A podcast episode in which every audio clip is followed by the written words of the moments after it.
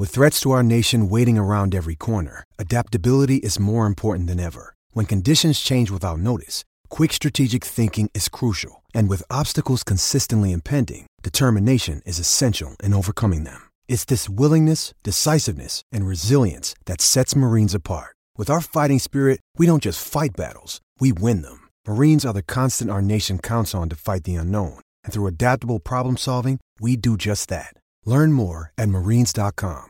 Want to witness the world's biggest football game? Head to iCanWin.com.au, predict Australia's score with a crystal ball, and it could be you and a friend at the FIFA World Cup Qatar 2022 semi finals, all thanks to McDonald's. Maccas, together and loving it. TNC's apply. Deadline day. We're going to head straight out now to the phones and speak to the general manager of footy of the Essendon Football Club in Josh Mahoney, who uh, helped today get the deal done to have Sam Weideman head across from Melbourne to the Bombers. Josh, thanks again for your time today on Trade Radio. Just take us through the uh, the background of the uh, the thinking that gets Sam Weideman to the Bombers, please. Yeah, thanks, thanks, Damo, and good evening, guys. Um, yeah, I think the thinking is that we need some, some more support up forward. You know, Peter Wright had a great year this year and kicked over 50 goals and was our main target, and um, yeah, won our best and fairest and we've been trying to find some more support for him. Uh, we've got some young talent coming through, and Harry Jones and you know, Zach Reid as well, and Nik Cox you know, as tools. We just felt like we needed a more mature player that can come in and play a role for us. And Sam comes in at you know 24, 25 years of age. He's played 50 AFL games, and yeah, I've obviously had an insight into the type of player he is and what he can contribute to us. So yeah, really happy to, to bring him on as um, to join Essendon.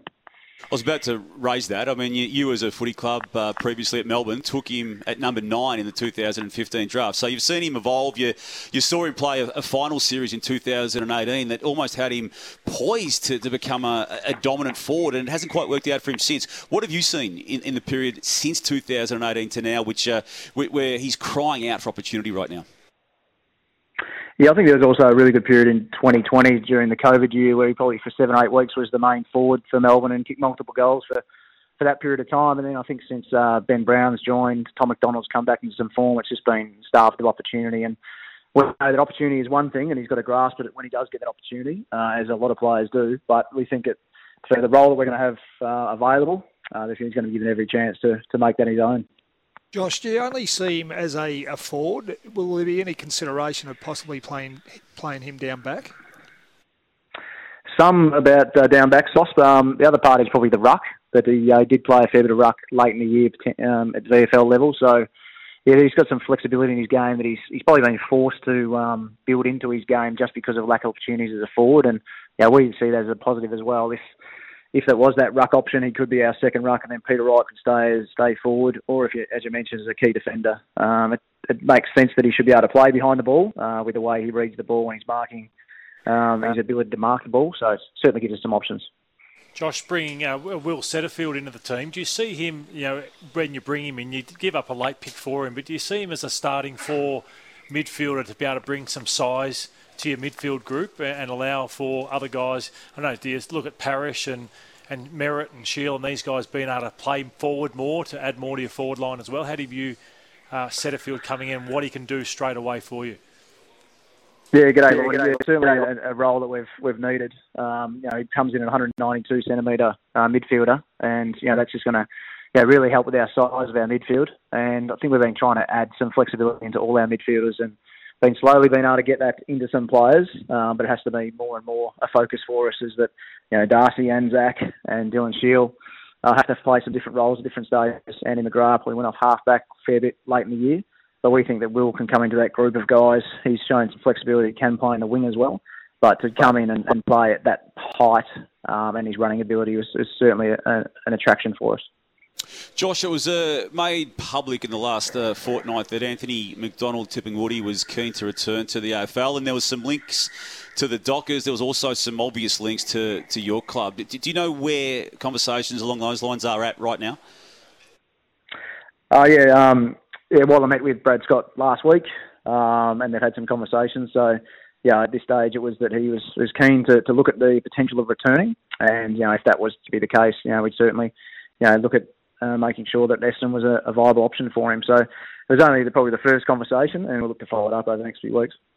How do you do that now? Does it need to be done um, prior to the draft with your, your, your swap selections, or how do you get access back to the, the player who was yours? He, I suppose he's still in your books, isn't he?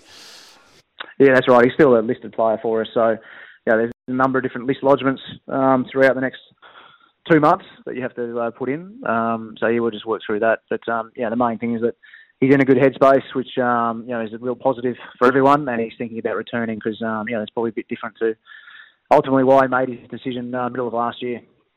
Josh, you got selection four in the national draft. Obviously, at that pick, it's, uh, most will say it's best available player. But is there a particular type of size player that you're looking for to, to bolster on your playing list?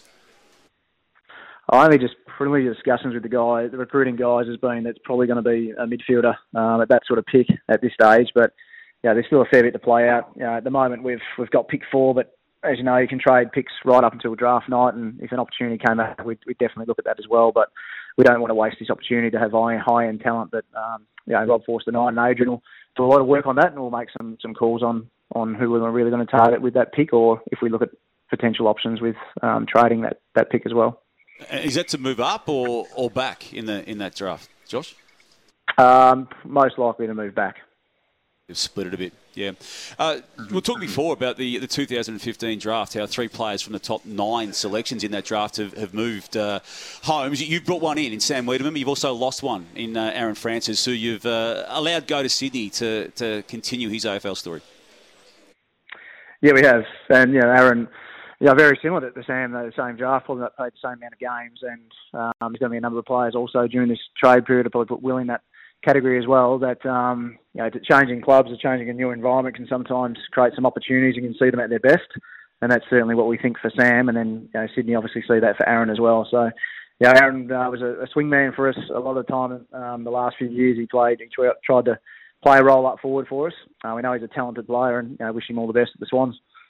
It was uh, announced, I think, yesterday. An email was sent out about uh, part of the review and wh- what you want to bolster within your footy club. Uh, one of those roles was bolstering the development, uh, the development of your, your players coming through. Have you identified, or you're close to appointing someone in that regard of you know, heading up the development program at, at the Bombers?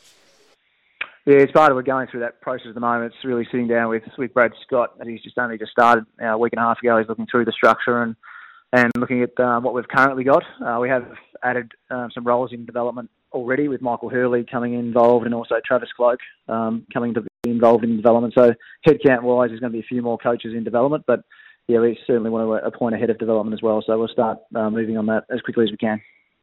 We do need to ask this question when it is uh, deadline night. Uh, Josh, uh, with the one hour and 47 minutes remaining, is there anything else that the Bombers may be doing?